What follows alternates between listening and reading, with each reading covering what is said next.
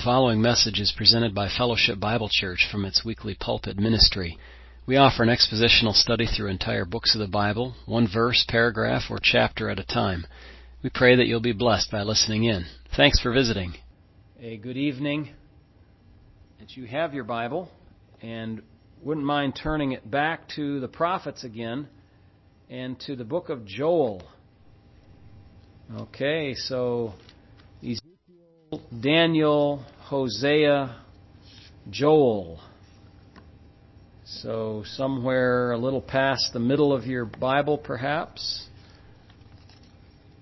Get to Ezekiel. He's a, a major landmark. And then, then you can go to, oops, you know what I'm going to do? I'm going to turn that one on. Hopefully that number four mic will work a little bit better. get a little better pickup on the, on the live stream as well. Joel chapter 3, please, tonight. Joel chapter 3. And where are we? Well, we uh, left off last time, really sort of toward the beginning of the chapter. We looked at the opening verses of it and saw that God is going to, He promises to bring back the captives of Judah and Jerusalem and then he's going to gather all the nations to the valley of Jehoshaphat. And uh, we uh, tried to avoid a little bit the uh, the difficulty with the valley of Jehoshaphat, not not uh, in a sneaky way, but just to say you know, we're not sure where that is or how it's uh, associated with Jehoshaphat, but we can look at the etymology of the word and we can understand that probably in the future people are going to look back on this event. In the future would be like in the millennial kingdom. They're going to look back on this event and they're going to say, that occurred at the valley of the Lord's judgment. Jeha from Adonai, the Lord, or well, we'll call Adonai when we read the Hebrew text, but the word from which we get Jehovah. So the valley of Jehovah's, and then Shaphat, Jehoshaphat, that's the word to judge. Okay, so the, the valley of the Lord's judgment, also called in verse 14 the valley of decision. The valley of decision. And uh, that kind of makes it uh, doubly ominous because uh, when the nations go there, a decision is going to be made. And that decision, uh, that's a serious decision. You know what I'm saying? We'll see about that uh, from some other portions of Scripture uh, as well. So we uh, we see this uh, the restoration, and we see the judgment. We see the subjects of the judgment are all nations. Verse number two. Okay, so these are the Gentile nations, and they're in this valley of the Lord's decision, the valley of the Lord's judgment. And then we get the reason for the judgment starting in the second half of verse 2. He says, I will enter into judgment with them there on account of my people, my heritage Israel. Okay, and then he says, why? So he's judging on behalf of his people Israel, is really on behalf of God's righteousness. But he says, whom, speaking of Israel, they, the nations, have scattered among the nations. They have also divided up my land. They have cast lots for my people. Just pause there for a moment and think. It's, how, it's so remarkable that the nations of the world are probably almost unanimous in their desire to split up the nation of Israel. Some of them want to get rid of it entirely. Think of the, the, the, United Nations. If they could have their way, what do you think they would do with the nation of Israel? They'd take Jerusalem and chop it up into pieces, make it the capital city of one or two or three nations, They'd have the, uh, the, the Jewish section, if there was one. They'd have the Arab section, um, and they would uh, split up the territory. Gaza would be gone. The West Bank would be gone. The Golan Heights would be gone. Anything that anybody has ever wanted before would be gone. And see, so what I mean is they're splitting up the, they want to split up the nation. For what logical reason do the, does the United Nations act so harshly against Israel? What, what, what, what example, what, what, or what reason I should say? There, there is really none. I mean, they would say, well, they've oppressed their occupiers because they don't see Israel as having title to the land from thousands of years ago. Their, their thinking is just focused on like the last, oh, couple hundred years, maybe. And so, the real reason, however, is that ethnic, that, that Israel is the ethnic focal point of the work of God in this world. And if you hate God, you're going to hate whatever's associated with God. Okay? If you can't hate God, you're going to hate His children, or you're going to hate His, His special favored nation, or you're going to hate His, uh, um, you know, you're to you're to hate His church. Okay, so it seems to me like very uh, very unfortunate, very strange that that's the case, but that root of Israel represents God to the world, and the sinner has an innate or natural rebellion against God. And so, therefore, although he might not understand why he hates Israel, he does so because he hates God ultimately. Does that make sense? That, that attitude. The battle, we have to recognize, is not merely against flesh and blood, but it's against principalities and powers of evil in high places. They influence the affairs of the world. So the nations are not helping the Jewish people, they are working against them and the Lord says, in the future, when this judgment comes, it's going to be on account of my people, whom they have scattered and divided up the land, and cast lots for my people, given a boy as payment for a harlot, sold a girl for wine that they may drink. Uh, they just treated Israel like trash, or they will have, and they will be judged for that. Now, this judgment is going to be based on ultimately whether these nations are, are made up of saved individuals or not. Let me say it this a different way. The judgment, outcome of the judgment, the decision of the judgment will demonstrate if those people are truly saved. Let, let me say it yet another way. If you're a truly saved person or a nation that has predominantly saved people, how are you going to treat Israel? Not like trash. You might not give them a blank check to do whatever they want, but you're going to be favorable toward them. Something like what our current uh, situation is uh, right now. And so um, you're, you're going to demonstrate your salvation by how you treat Israel individually. And then, of course, nationally, the outcome will be clear. So God's calling all these people together. And this is exact same judgment as Matthew 25 31 to 46. That we call the sheep and the goats judgment. Are you familiar with it? Right hand, left hand. Sheep, goats. Sheep enter into the kingdom prepared for you from the foundation of the world. Goats depart, you workers of iniquity. I never knew you.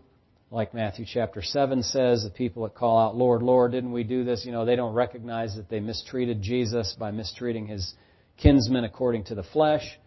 And that is the sad story it, he says, inasmuch as much as you did it or did not do it to the least of these brothers or Israelites, of, then you did it to me, or didn't do it to me. So that's the situation. The history of the nations of the world indicate that they cast lots for the Jewish people. They engaged in human trafficking. That's how we call it today. Taking people from their homeland, selling them off. Um, and, and, and all of that, uh, participating in prostitution, the buying of selling of souls and slavery, just, just examples of what the nations have done to Israel. Now, um, let's look at verse 4. Indeed, these are just a few of the nations. Indeed, what have you to do with me, O Tyre and Sidon, and all the coasts of Philistia, or Philistia? Will you retaliate against me? But if you retaliate against me, swiftly and speedily I will return your retaliation upon your own head.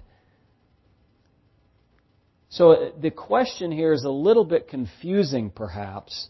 If you read it, you wonder, what, what does it mean? What do you have to do with me? let me try to explain what the sense of the text is. The question indicates that Tyre and Sidon and Philistia had a mindset of vengeance. We are going to get back at God. In their prior evil actions against Israel, they were in effect attacking God. And God asked them if He had done anything against them for which they were retaliating. He's basically saying, Are you mistreating my people because I have done something wrong against you? Are you getting back at me through them? And then you have to stop and think, okay, in what way is it that God has wronged them? What way is it that God has wronged Tyre and Sidon? And, and I'm sure they have some kind of twisted logic in their mind, these, these nations that go against Israel, like some reasoning that they think. Uh, but it's, it's unsaved, darkened reasoning. You know, they think badly about the nation of Israel and they're saying, well, uh, in effect, we're retaliating against God. You remember when we read in, uh, actually, we're not done with the section in Second Kings when Sennacherib comes up against Israel and he's lying his way there, saying, "Look, God's told me to come and destroy this place." He's saying, you, you, "You've taken down all the all the high places of your God." Um, you know, I'm going to take care of you people, and and then thus he's going to show, supposedly at least, that the gods of the Assyrians are more powerful than the God of Israel. And so God is, is kind of reflecting that idea here. He's saying, look, why are you going to retaliate against me? If you do that, I don't want to necessarily say it like this, but it's almost like, you know, go ahead. Go ahead and do that, and you'll see what happens. If you do retaliate against me, then I will swiftly and speedily do the same to you. It will be quick and it will be devastating. Although we don't see the word devastating here, but that's the idea. Now, we don't know exactly when the events occurred that God is speaking of, but you can see them in verse 5. You've taken my silver and gold. You carried into your temples my prized possessions. So, at some point in the history or even in the future, God's saying, You guys are stealing stuff from my temple, stealing stuff from the Israeli government. Uh, you're going to take uh, my prized possessions out of the temple, carry them to your own temples. Remember the Babylonians did that? They took all that stuff from Israel in 605 BC and, and, and around those times, and they took stuff back to their temples and put it in with their gods. Or remember the Philistines uh, took the ark, put it in the temple of what God? Remember the god? Dagon. Dagon fell down, broke, broke in pieces, the idol, because of that. Strange happenings there. But anyway, they did all this, there, or will do all this stuff to the nation of Israel. And look at verse 6. And the people of Judah and the people of Jerusalem, these are the ones God's going to regather. You've sold to the Greeks that you re- may remove them far from your borders, from their borders, sorry.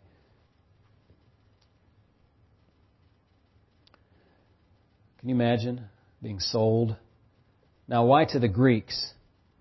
You joked about the Greeks tonight with me. uh, this is no joke. But I, it, I, I, believe that you have a situation where the, uh, the Greeks were like traders. They were like the international, they made the international market. Okay, they were the market makers. And so you sell your stuff to them and then they distribute it to whoever was the highest bidder. Okay, so they were the they were the middleman, and so that's what happened. The even souls of people, bodies of people, were sold to the Greeks as slaves, and they were removed from the the land of Israel, which is their homeland, and that's a that's a terrible affront, uh, terrible injustice for a Jewish person to be removed from their homeland. Um, those folks have a much how can I say, they place a much higher value on land and inheritance than do we. You know, we kind of think, well, I'll just call up the realtor and I'll sell this place and buy this other place, and it doesn't really matter to us. But when it's your ancestral homeland, it has a little bit more of an attachment uh, to it. So God says, I'm going to uh, raise them, verse 7, out of the place to which you have sold them, and, listen, I will return your retaliation upon your own head. Okay, so you dig a pit to let somebody fall into it, I'm going to make you fall into it. You, you uh, whack somebody over the head, I'm going to whack you over the head. In, in essence. What he's saying is, it's going to be an eye for an eye, a tooth for a tooth, a stripe for a stripe, burn for burn, blow for blow. Exactly what you have given, you will get. Now, what was the penalty for taking people and selling them off of their land into slavery? Was it jail? Was it jail time? No. It was death. Uh, let me see if I can find it here. Deuteronomy 24 7. Remember, we read if a man is found kidnapping any of his brothers of the children of Israel and mistreats him or sells him, then that kidnapper shall die, and you shall put away the evil from among you. Okay, so chattel slavery, slave dealers were justly to be punished. That's how serious God takes stealing somebody's life, livelihood, freedom, separating them from their land and their family. That is serious. God hates it. And so we have, well, the same thing in the New Testament man stealing. Uh, Exodus 21 has the same. Deuteronomy 24 7 we read. So the reason that these people did this was because they were greedy. What did they want? They want the land. They want the land. They steal the people off the land, sell them off, take and try to take over the territory for themselves. Land has value, and they want it for themselves. They don't want to purchase it or come by it uh, honestly, and so God's going to punish them for it. God's going to bring back the people of Israel. Then He's going to do to the nearby nations as they uh, thought to do to Israel uh, and then he will sell their, like he'll sell their children as slaves and all of that, just to, to show them kind of what it's like.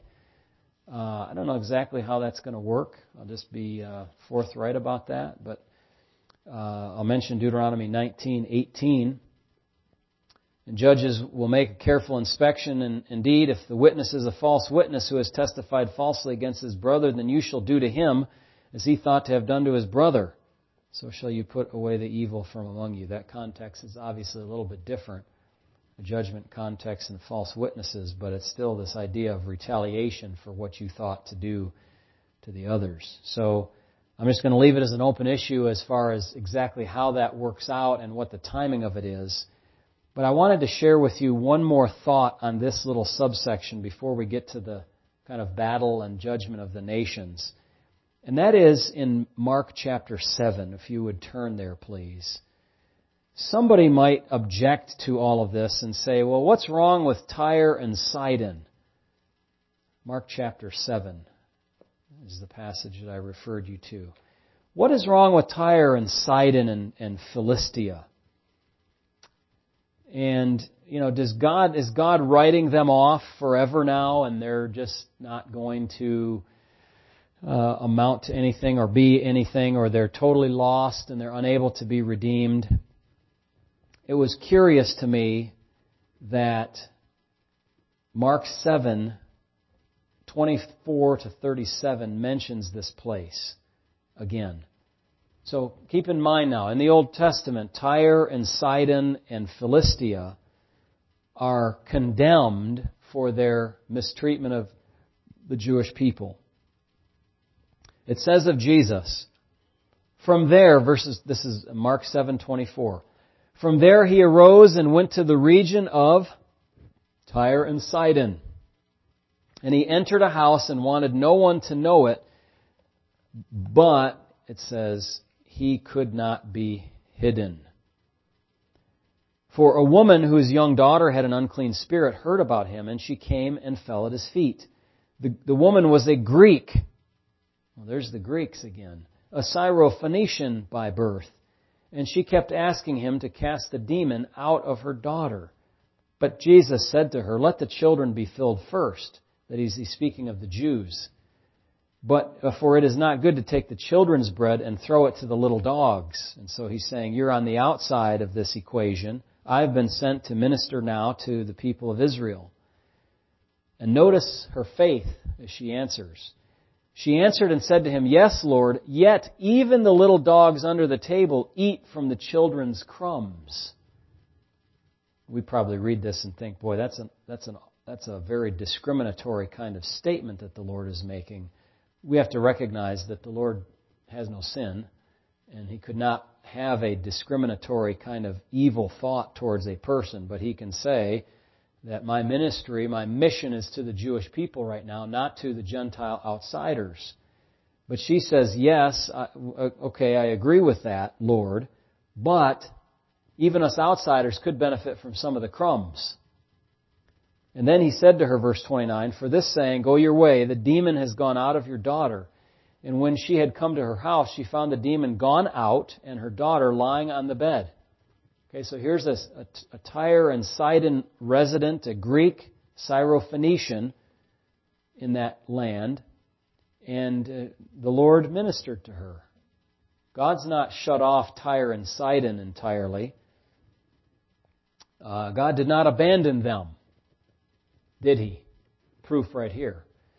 Uh, by the way, Tyre and Sidon are mentioned more in the New Testament than they are in the Old Testament. I don't know if you ever would have guessed that, but I looked up the phrase Tyre or verses that have Tyre and Sidon in them, and there are more times by count in the New Testament than the Old. So now we go on. Again, departing from the region of Tyre and Sidon. So, you know, he was, he went there, verse 24. Now he's leaving. On his way out, he comes through the midst of the region of Decapolis to the Sea of Galilee.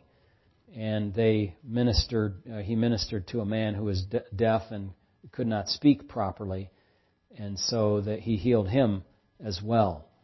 So the place Tyre and Sidon plays a little role in the gospel accounts uh, this way as well. So God has not abandoned them. This judgment does not mean that no person of Tyre, no resident or citizen of Sidon, or no Philistine could ever be saved. Doesn't mean that. It means that in the end time, this nation is going to be judged for their evil conduct against the people of Israel. Now, let's uh, look at the um, next few verses uh, here tonight. Chapter 3, verse 9 of Joel. If you will, go back there. Chapter 3, verse 9 of Joel.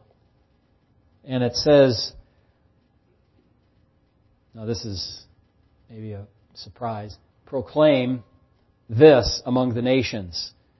Prepare for war. Okay? You're going to stand up against God. This is at the end of the tribulation. This is kind of the Armageddon time. You're going to stand up against God, then strap on your sword because this means war. Okay? Uh, this is not the normal kind of proclamation that you would think of in the Bible. It's not a gospel proclamation. This is not good news. This is bad news. The prophet is to proclaim war among the nations. The men of war are called. Look at verse 9. Wake up the mighty men. Let all the men of war draw near. Let them come up. Okay, you're going to oppose God. Let's have your best shot, God says. The implements of war are to be created. Notice that. Verse 10. Beat your plowshares into swords and your pruning hooks into spears. Find anything you can Take your metal to the blacksmith and turn it into a war tool. This is the exact opposite of what it was supposed to be, or what it will be in the millennial kingdom. Look at Micah 4:3, for example. Just a few pages forward in your Bible, you have uh, Hosea, Joel, Amos, Obadiah. After Amos, you have Obadiah, and then you have Jonah and Micah. Okay, in Micah chapter 4, verse 3, it says, He shall judge between many peoples, this is the Messiah, the Lord's reign in Zion, and rebuke strong nations afar off. They shall beat their swords into plowshares, and their spears into pruning hooks. Nation shall not lift up sword against nation, neither shall they learn war any more. Okay, you with me? So they took their military instruments and turned them into farming instruments. That's what's going to happen in the millennium. That's why there will be no Department of Defense in the millennial period. Okay? There won't be like these humongous standing armies and all that stuff because there will be peace. And Jesus will enforce that peace with a rod of iron along with his people. But before that happens, the Lord tells them, uh, okay, if you're going to stand up an army against me, you better, you know, you better bolster up your uh, your forces here. You better take your farming instruments and turn them into military instruments. Look, let the weak say, I'm strong. Assemble all the nations and gather together all around. Cause your mighty ones to go down there, O Lord. Let the nations be wakened and come to the, up to the valley of Jehoshaphat. For there I will sit to judge all the surrounding nations. So God kind of is gathering them together and uh, to this valley of decision. They're assembled before God, and uh, the sentence has already been stated. We've already looked at it. They're in big time trouble. And now, look at verse 13. The sentence is carried out. Okay, so this, you have to kind of mix, put, not mix, put it all together in your mind. God's going to bring these people, but they're going to come thinking they're going to, they're set up for war. And they're going to, they're going to win. They're going to, you know, beat back all their adversaries and, and take over the control of things. But in fact, they're coming for a final judgment. And they will then see, look at verse 13, the sickle, the wine press. You know, those are always associated with judgment in the Bible. Um, what, what, what's the Grim Reaper? What's his tool? Isn't it a sickle? That's how it's, he's pictured. Yeah, he's, he's reaping souls from the earth. Well, you have a similar kind of thing. Uh, for example, don't turn there just now. I'll, I'll do the I'll do the finger exercises in Mark chapter 4.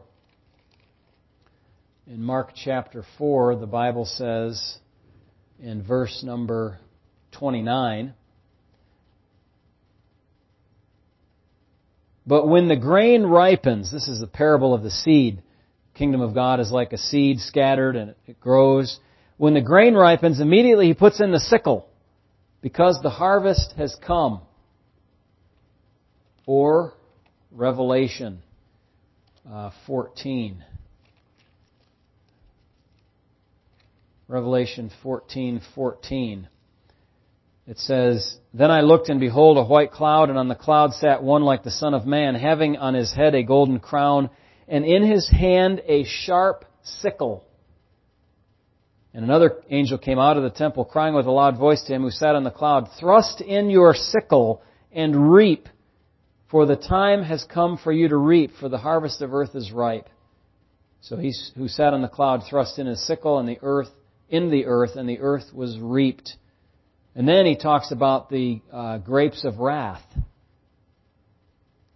The angel thrust his sickle. There's another sickle. And gathered the vine of the earth and threw it into the great winepress of the wrath of God. And the winepress was trampled outside the city. Talks about the blood coming out of the winepress up to the horses' bridles. So the Lord harvesting his own elect out. You have the angel participating in harvesting these who are fit for uh, treading down and destruction. And so we have the sickle and the winepress, always symbols of judgment. The wickedness of the nations is great and they deserve that judgment. Back to Joel chapter 3. Look at the repetitive, uh, repetitive words in verse 14. Multitudes, multitudes in the valley of decision. There's a vast number of souls, my friends, who are going to be at this judgment. The day of the Lord is near in the valley of decision. The sun and moon will grow dark and the stars will diminish their brightness. This is exactly what we read in Matthew 24. The Lord also will roar from Zion and utter his voice from Jerusalem. The heavens and the earth will shake but the Lord will be a shelter for his people and the strength of the children of Israel. So you will know that I am the Lord your God, dwelling in Zion, my holy mountain. Then Jerusalem shall be holy, and no alien shall ever pass through her again. So the nations are gathered and they are judged, they're defeated, they're destroyed, and Israel dwells in safety. And so now God can bless his people. And he does that in verses 18 through 21. It says, And it will come to pass in that day that the mountains shall drip with new wine. The hills shall flow with milk, and all the brooks of Judah shall be flooded with water. A fountain shall flow from the house of the Lord and water the valley of acacias. Talk about idyllic conditions in terms of agriculture, water supply, fruitfulness. The house of the Lord will provide even a fountain of water uh, and water the area north of the Dead Sea. That's the valley of acacias, north of the Dead Sea. Um, think about how different that will be than today. Oh, what a pleasant, peaceful time that will be. Rest. The nations will not be learning war against each other, and all will be at rest.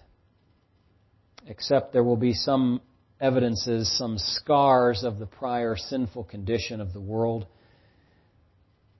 Egypt and Edom will be a desolate wilderness because of the violence they've done against the people of Judah. For they shed innocent blood in their land. Who knows how many lands around the world will be in that desolate condition? But at least these two will. It makes me think of a passage that's very uh, difficult in Isaiah chapter 66. It says, And they shall go forth. I take this to be during, after the tribulation, in the, into the millennium. And they shall go forth and look upon the corpses of the men who have transgressed against me, for their worm does not die, and their fire is not quenched. They shall be an abhorrence to all flesh. That is, there will be, if you will, a museum piece of rebellion against God. Okay? So that people will be able to see. Remember what the Lord, the Lord's language about this worm does not die, fire is not quenched. He was talking about the valley of Hinnom, the eternally burning trash pile outside of Jerusalem, which is his picture of hell.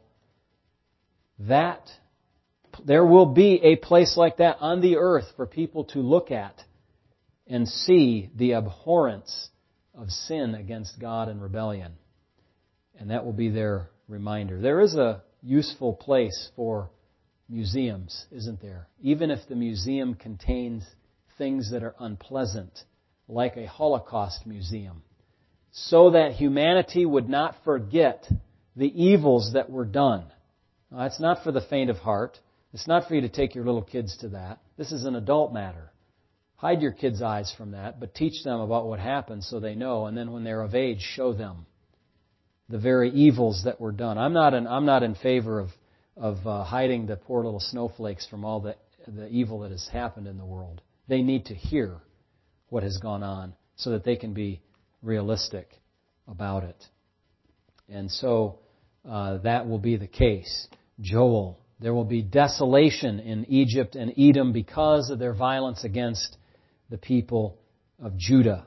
But, verse 20 says, Judah shall abide forever and Jerusalem from generation to generation, for I will acquit them of the guilt of bloodshed, whom I had not acquitted, for the Lord dwells in Zion. Now, how is that going to happen? There's only one way that guilt can be acquitted. You know the answer to that question. How can that happen? Only through the blood of Christ. It's not explicitly stated here, but it must be the case that God has in mind the forgiveness of Christ upon the Jewish people who have come to faith in Him. This will free up God to live among the people. It says, For the Lord dwells in Zion. He can't dwell in the midst of an unclean and ungodly people.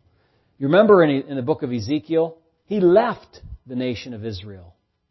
He left them because they were so idolatrous. He said, I'm out of here. I can't take it anymore.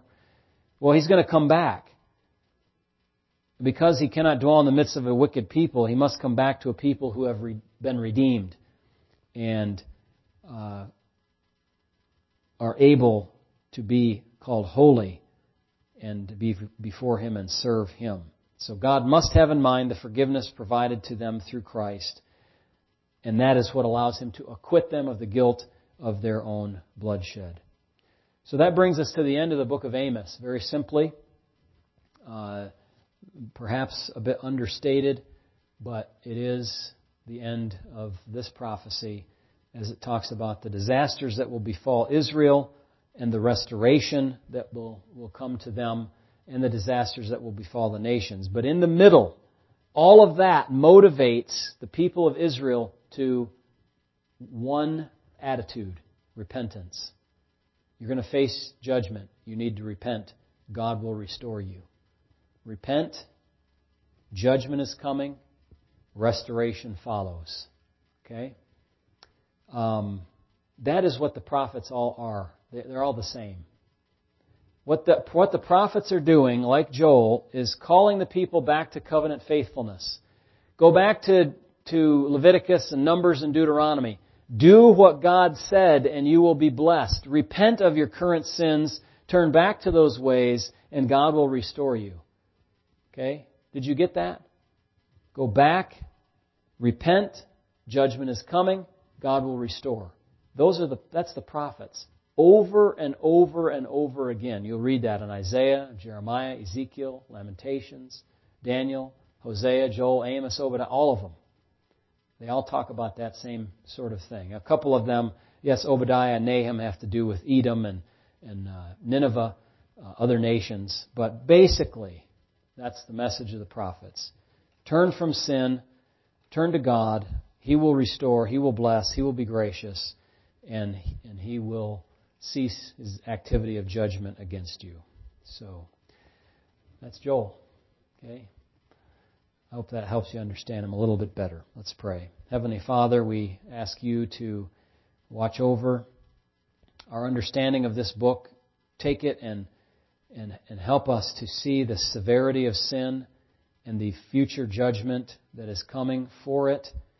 I pray that our, of, of, of all people, we would be ones who would take that message of the need for repentance to our neighbors and to our family this is no joke. This is not pretend. This is real life. And there are no do overs. When life is past, it's done. And so, Lord, I pray that you would help us to repent and call others to repent and thus find the blessing of God in Christ Jesus our Lord. Thank you for him and his way of salvation, the only way. Thank you for these dear ones here tonight and the ones who were here earlier but had to leave, uh, the young people upstairs. We ask that you will bless them as well. Thank you in Jesus' name. Amen. Amen. All right. We will bid you all good night online and here in person. And uh, may the Lord watch over you and keep you. Amen.